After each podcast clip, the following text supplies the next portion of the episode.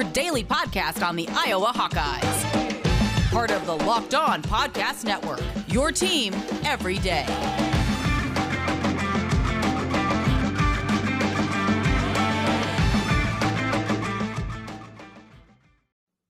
Welcome back, Hawkeye Nation, to a Thursday morning episode of the Locked On Hawkeyes podcast, your daily podcast covering your Iowa Hawkeyes on the Locked On Sports Network. I appreciate you all being back today. If you are listening to this on the podcast platform, that is awesome. Check out our YouTube channel as well. We are live on that, debuting the show every Monday through Friday, just like we are on every podcast platform for free. Just a reminder, this is always going to be for free, and I appreciate you all tuning in and listening today. Today's episode is brought to you by rock auto dot com. Amazing selection, reliably low prices, all the parts your car will ever need. Visit rock auto dot com and tell them Locked On sent you. And on today's show, we're going to be talking about the analytics from this past week's game. So I do want to give you a little bit of a structure about how this show is going to go during the football season, because I think it's kind of important to know what to expect each and every day. Typically on Mondays, we're going to be doing a, a quick reaction, a quick breakdown with, and I'm going to announce it right now, LaShawn Daniels Junior Really excited about that. Uh, Matt Vandenberg has been joining our show for the last year. Uh, now we're moving on. Uh, Matt has his own show, which is super exciting for him. And LaShawn is going to be joining our show now going forward. Really excited to have his perspective on the show. He'll be joining us to do a live, not live, an instant reaction, though, to each of the games. On Tuesdays, we're going to do an analytic and film review of the game, breaking down more in depth what happened on Saturday. On Wednesdays, we'll get into the press conferences, depth charts, really focusing on Iowa and what they need to do to prep for the next game. On Thursdays, we do our crossover episodes or just an in-depth analysis of the opposing team if we don't have the ability to get a crossover episode like for some of these um, smaller teams. And then Fridays, we're going to be focusing on predictions, storylines, uh, keys to the game, et cetera, really kind of wrapping it all up on Fridays. So that's how you can expect to find your Iowa Hawkeye information Monday through Friday. However, we're going to do something a little bit different. Uh, I know people are very focused on Iowa. Also, we have a pretty good understanding of what Iowa State is and what Iowa State does. So we don't need to do as much prep on the Iowa State Cyclones. So on today's show, we're actually going to be talking about the Iowa Hawkeye football team and the analytics behind this team. There's some really cool advanced analytics I want to share with you all, talking about some snap counts so you can get an idea where some folks are getting slotted in at, especially along that defensive line, talking about some of the pass rush pressure that we saw as well. Uh, so really excited about that. And then one thing I thought was interesting was the linebacker coverage, and also our offensive blocking grades. We're going to talk about all that on the show today. And then, of course, we would not have a show if we didn't talk about Spencer Petras. Um, definitely some interesting statistics regarding Spencer Petras and how Indiana pressured him in this game. And then finally, on segment three, we'll wrap up with the Iowa basketball schedule that was released. We're going to break down some of those games, hardest to easiest, at least um, from a, a big school perspective. We're not going to be breaking down some of those those teams that are in the the Kempom two fifties and below. So we'll be talking about that on the show today as well. And my final thing before we get into the show, this is a long intro, but I appreciate you all listening in. Tyler Cook did sign with the Bulls, at least the training camp, so we'll be keeping you posted on how he does in that training camp. Let's get into the show today. Let's get into the show though today. We're kicking it off the analytics, and let's start on the defensive side. Um, a couple things I noticed. A lot of younger guys getting some snaps. Now, I didn't have a chance to go watch back this game until later in the week, so it wasn't I wasn't able to go do this kind of stuff until today. Um, but I noticed a couple things. A lot of young guys getting some snaps. Now, it helps that Iowa basically had a blowout of Indiana. Ethan Hurkett got sixteen snaps. Louis Steck got two snaps. Jay Higgins, eleven. Reggie Bracey, eight. Quinn Schulte, eight. Sebastian Castro, eight. That was pretty exciting. On the offensive side of the ball, Luke Lachey had thirteen. We know he we, we saw him in the game during during actual time. Really excited to see him there. Matt Fagan, third, three snaps. Tyler Ellsbury, three snaps. Mason Richmond played sixty snaps. I want to get to that in a second because that's really important to see how his snaps aligned with Jack Plum's snacks, snaps. Connor Colby, twelve snaps. This one really surprising. Michael Mazlinski, three snaps. Now, as you might know, he was a big-time center recruit originally. Committed to Texas, decommitted from Texas, a guy who has N F L pedigree already, and then committed to the Iowa Hawkeyes. And people are very excited about his ability to step in and possibly play center right away or very soon, especially if Tyler Linderbaum was to leave and have gone to the N F L early. The fact that he got three snaps now means he is he is pushing for that playing time as a true freshman, which is really exciting to see, especially um, for Michael Mithlinski out of Florida, uh, a former three-star recruit. Gavin Williams uh, got the carries over LaShawn Williams after, obviously, Ivory, Kelly Martin, and Tyler Goodson. Arlen Bruce got five snaps. Keegan Johnson got eight snaps. The more surprising thing was that Jackson Ritter got fourteen snaps. Now, we've heard Kirk Ferentz talk a little bit about Jackson Ritter. He mentioned that Jackson's in that mix, but I was not expecting Jackson to get fourteen snaps, especially considering that on the depth chart, it goes Tyrone, it goes Nico, Charlie, Keegan. Jackson's five or six on that, but clearly they felt comfortable with where he was. Um, there was one play, though, that the ball is thrown pretty tight in there. Uh, they did not count it as a drop, but I would consider it a drop. They hit him right in the hands. Um, couldn't come up, you know, couldn't come down with the ball. Uh, I'm not going to dunk on the guy today. Needs to do better. And then Josiah Myman getting three snaps over Elijah Yelverton. So that's kind of where the tight end position seems to be shaking out. Uh, you know, Elijah was a big-time recruit as well, had thirty-something offers. We haven't seen him get a chance to really step on the field to this point. We've actually had him on the podcast a couple times. Really great kid. Feel really excited for him. But Josiah Myman seems to be making his way to that third tight end spot at this point. So kind of goes, you know, Sam Laporta, Luke Lachey, and then Josiah Myman out of Illinois. Moving over to the defensive side of the ball, because I did want to cover that. Um, the defensive line has been an area that everyone was very excited about and very curious about how would this defensive line shake out. Well, they overall did pretty well. But from a snap count perspective, here's who had the most snaps, and one is going to really surprise you. I can assure you of that. Leading the team in snaps, Zach VanValkenburg with fifty-one. No surprise there. Zach VanValkenburg, all Big Ten. John Wagner comes in second with forty-five snaps. Makes sense. Former four-star recruit out of West Des Moines Valley, a guy who's just been sitting and kind of waiting for his time, but has great size, uh, you know, two hundred seventy pounds, built just like a perfect four three defensive end. Yahya Black comes in third with snaps at thirty-five. Wyatt Black did not have a very good game from advanced analytics perspective, so it'll be interesting to see what Iowa sees on tape with Y A. I didn't see anything that concerning, um, but we'll see what happens uh, come Saturday against Iowa State. Logan Lee, sorry, actually, no, wrong. Lukas Van Ness is fourth in snaps with thirty-five. Lukas Van Ness had himself a day, a guy who Kirk Ferentz didn't necessarily talk about specifically, but did mention these younger guys surprised him. They did a good job. Lukas Van Ness getting the one sack on the day. So really exciting stuff there. Then we get to Logan Lee. Yeah, we have not got to Noah Shannon yet. Logan Lee at thirty-two snaps. And then Noah Shannon at thirty-one snaps. So I'm going to have to go back to the tape and look at this and see why did Noah get limited snaps? What were those snaps in? Um, that'll be interesting to see what that breaks out. But I thought that was really interesting. And after that, it goes down to Ethan Hurkett at sixteen snaps. And Joe Evans at nine. Joe Evans is the guy who was vying for starting time that Kirk Ferentz noted that he really was excited for Joe Evans, that Joe Evans was a guy they were not worried about because they knew exactly what they had in him. Joe Evans is, I think, the second leading snap getter, if you want to call it that, on this defensive line coming into the season. Nine snaps and only on eight pass rush snaps was a very interesting allotment for that. Now, that could change depending on the game. I'm not going to look into it too much now, especially if Iowa wants to go a little more NASCAR package in the passing downs. But Indiana wasn't running the ball too much, so I thought it was interesting that Joe Evans wasn't in the game as much. They weren't going to that NASCAR package, but you know clearly they were really excited to get some of those younger uh, interior defensive linemen and weren't as worried about getting some of that pass rush uh, needs from Joe Evans. So it'll be interesting to see how that all shakes out. But I really wanted to show you that because the snap count does give you an idea of where the Iowa football coaches see this defensive line rolling. Coming up on segment two, we're going to get into some more defensive uh, metrics, some missed tackle stuff, uh, some linebacker play that looked a little bit more questionable when you think about it. Before we get into any of that, though, I do want to tell you about rock auto dot com. With the ever-increasing numbers of makes and models, it is now impossible for your local chain auto parts store to stock all the parts you need.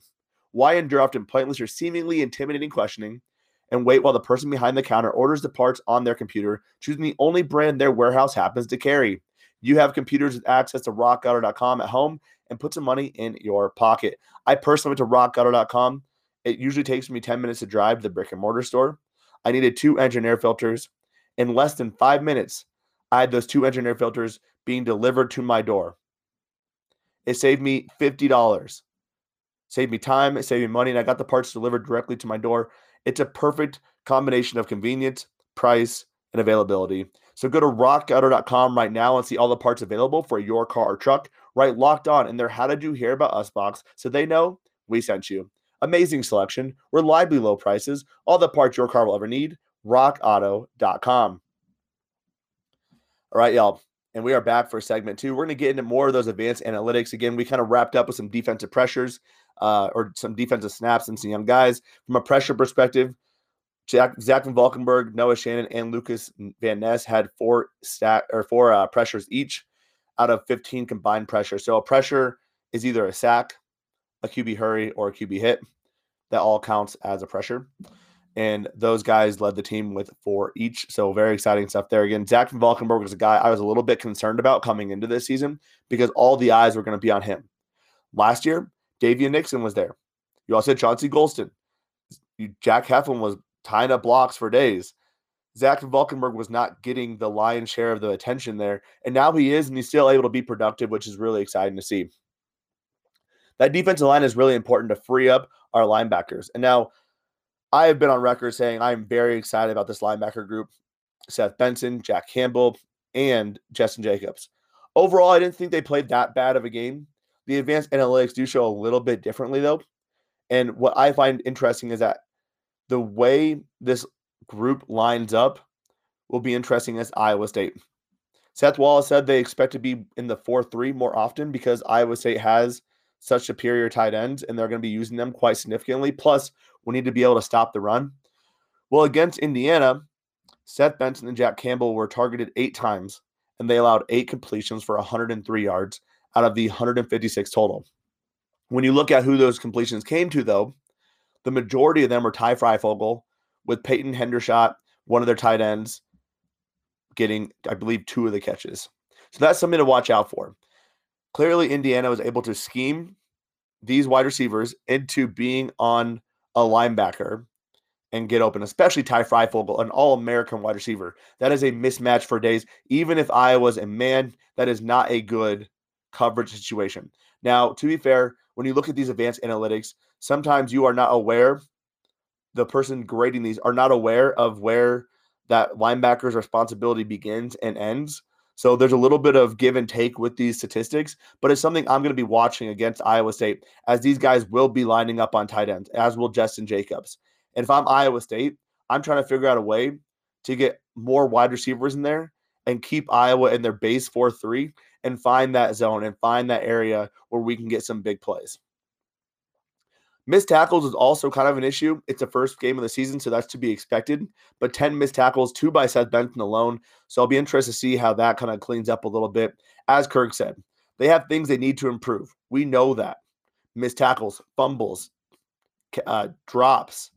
Those are all things Iowa needed to improve, and the fact they still won by such a big margin goes to show you just how advanced this team is already. They clean those things up, that's an even bigger game.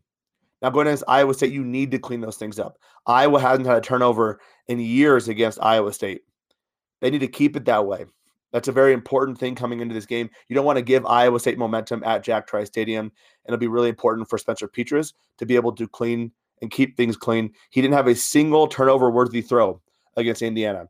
A turnover-worthy throw. So, for example, Michael Penix Junior, I believe, had seven or eight turnover-worthy throws, meaning he threw the ball, and it probably should have been picked off. It wasn't. We had a couple drops on the defensive side of the ball. Spencer did not have a single turnover-worthy throw. He needs to keep that up. Last year, he struggled. So can he keep that up? Again, on the secondary side, I thought our secondary played outstanding. Um, it was mentioned even during the broadcast that the teams felt like, it seemed like teams were targeting Riley Moss. Matt Hankins only targeted four times. He primarily lined up on Ty Fryfogle. Riley Moss was targeted seven times and allowed zero receptions. So Um, really like how our secondary is breaking out. Iowa seemed to play a little bit more man, which is interesting, and I'll be interested to see if they do that against Iowa State. Maybe not given the tight end and having to put your linebackers in coverage, but we'll see there. Offensive blocking grades. Everyone was very concerned, you know, about our offensive line. How would this shake out? Nick DeJong had an eighty-one point six pass blocking grade, which is really great to see from a former walk-on. Cody Ince had a sixty-seven point five pass blocking grade. What I find interesting about these grades is that they weren't that good. Iowa was allowing a lot of pressure from Indiana. Now, Indiana blitzed quite a bit, but Iowa has a lot to clean up. And I thought that actually goes to show that Spencer Petras did a pretty good job given how much pressure was in him and the pocket. Mason Richmond, a fifty-seven passing grade. Tyler Linderbaum, a forty-seven point two pass blocking grade. And Justin Britt, a twenty-six point three pass blocking grade. He allowed two pressures. Now, how this all works out, fifty is average. Anything below that's bad. Anything above that is getting into better, better, better, and good. It's graded on a zero, one, two scale. Zero, and I think there might be a minus one. Zero, did your job. One, you did a solid job. Two, you did a great job. Push your guy back, had no pressure at all. And they average all that out to give you a grade for the game. So it's all graded on each individual thing. Now, it's important to note that they don't know what the offensive line is schemed to do. So some of these things, again, there's some give and take with this. There's been times where I've noticed a guy who had three sacks and graded out as like a twenty-three overall pass rusher, which is terrible. He had three sacks. He still had a pretty darn good game, regardless of how you graded out his other opportunities. So it doesn't weight the big things as well, and it doesn't weight the bad things as poorly to make it kind of an average. So it really prides itself on how consistent you are each and every play in an individual battle. Offensive line play is not an individual battle, though. So that was interesting. Moving on to Spencer Petras, um, and then we'll get to the highest graded players for wrapping up with some basketball talk. Uh, again, zero turnover-worthy throws, one big-time throw, which um, we knew Iowa wasn't pushing the ball down the field. There wasn't a lot of big opportunities, and Iowa's secondary wasn't able to get – or Iowa's wide receivers were not able to create a lot of separation. So Spencer Petras, being smart with the ball, never really made some big-time throws, which is basically when a ball is thrown well-timed down the field and has excellent location. Um, one thing to note, he wanted to get the ball out in two point five seconds. His average time to throw on all dropbacks was two point eight six seconds. Not bad. He's close to that, and he had a lot of pressure on him as well. And then finally, we mentioned the drops. Spencer Petras throwing under fifty percent completion percentage. People are going to talk about that, but his adjusted completion percentage was actually sixty point nine percent. So he's working on it. He's getting better. I saw a guy in the comments saying Iowa wasn't, or he wasn't very accurate with his balls. He still does have to improve that, especially when he's on the run. Some of those balls are terribly thrown when he's on the run. But in the pocket, I thought he played pretty well, and I thought he threw the ball where he needed to. And there was one or two times where Iowa did make some good adjustments. Iowa wide receivers made some good adjustments to come back and get the ball. And then rushing success. Kind of interesting, not surprising there. Iowa had the most rushing success going behind Tyler Linderbaum and Nick DeJong. And finally, Indiana blitzed Iowa on fourteen of the dropbacks, and it wasn't good. Six pressures without blitzing, so eight pressures on those fourteen dropbacks. When they take on Iowa State, that's something that Iowa State's going to be watching. The blitz worked. They did get a lot of pressure on Iowa. I bet Iowa State is going to try to bring pressure at least late in the game, early on, keep it kind of safe, make Spencer Petras find the open spots, but then lately at the end, try to bring that pressure later on. So that'll be interesting to watch. And then finally, your highest graded players today, Riley Moss at ninety-two point one, Justin Britt at seventy-nine point seven. You know how I mentioned a bad pass blocking grade, a phenomenal run block, run blocking grade. Zach VanValkenburg at seventy-eight point eight, Noah Shannon at seventy-eight point three, and Justin Jacobs at seventy-eight. That is your top five P F F graded players for this past weekend. Coming up on segment three, we're going to get into that basketball talk, talk a little bit about that schedule, and then we will wrap up the show.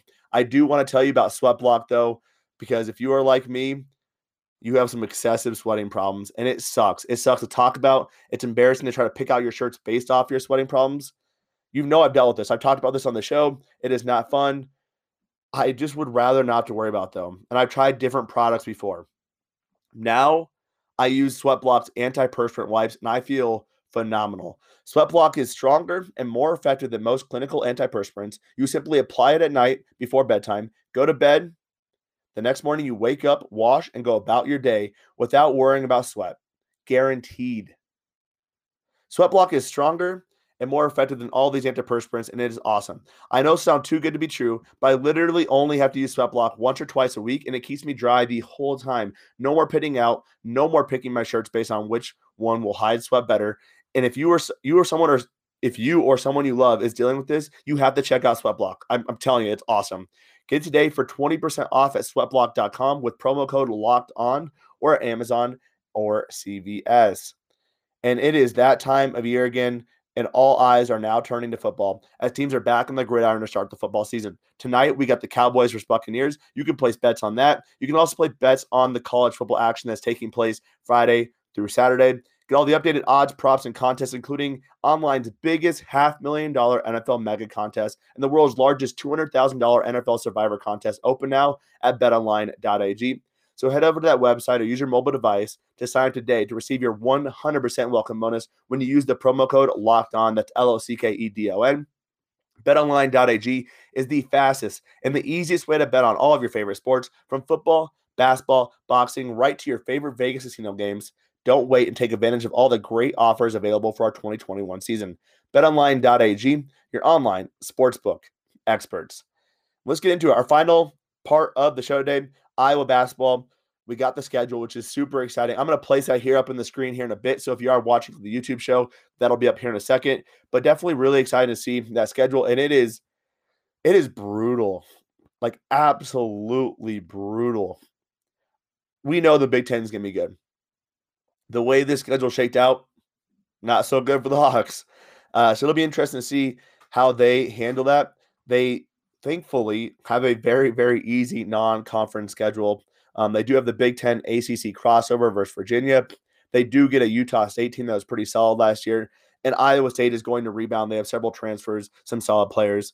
But outside of that, all of their teams are pretty low in KenPom. If you are not familiar with KenPom, KenPom is basically the advanced analytics way of analyzing basketball teams, and gives you a pretty good output of how good or bad these teams are.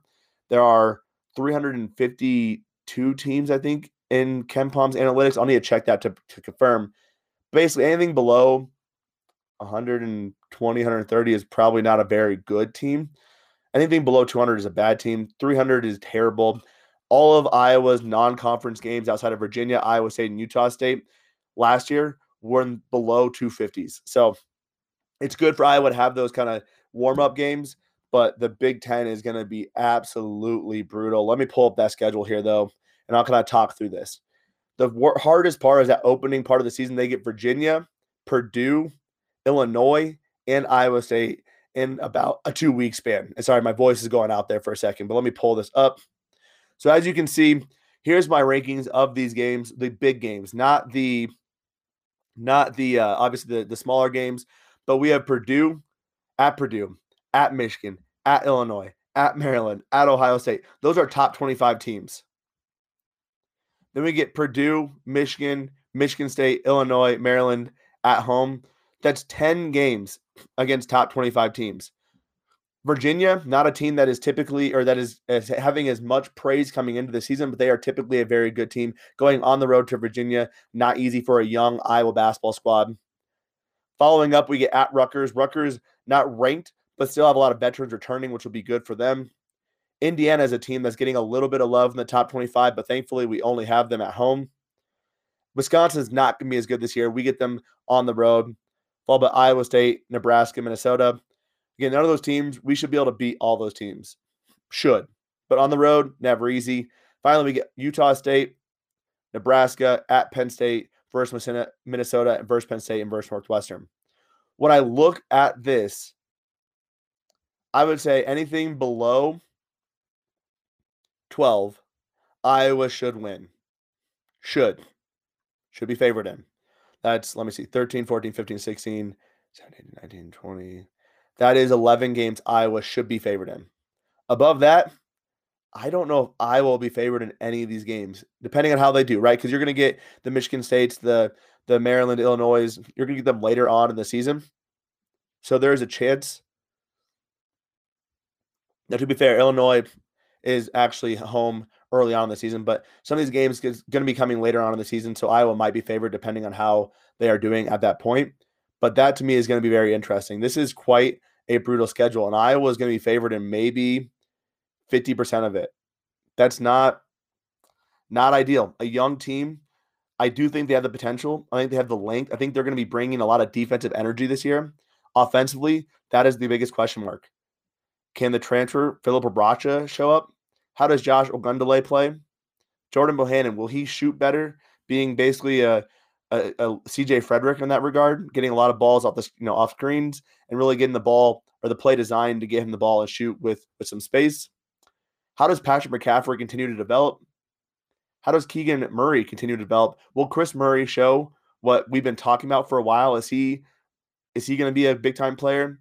And then is George, you know, is Joe Toussaint ready to step up and be that point guard?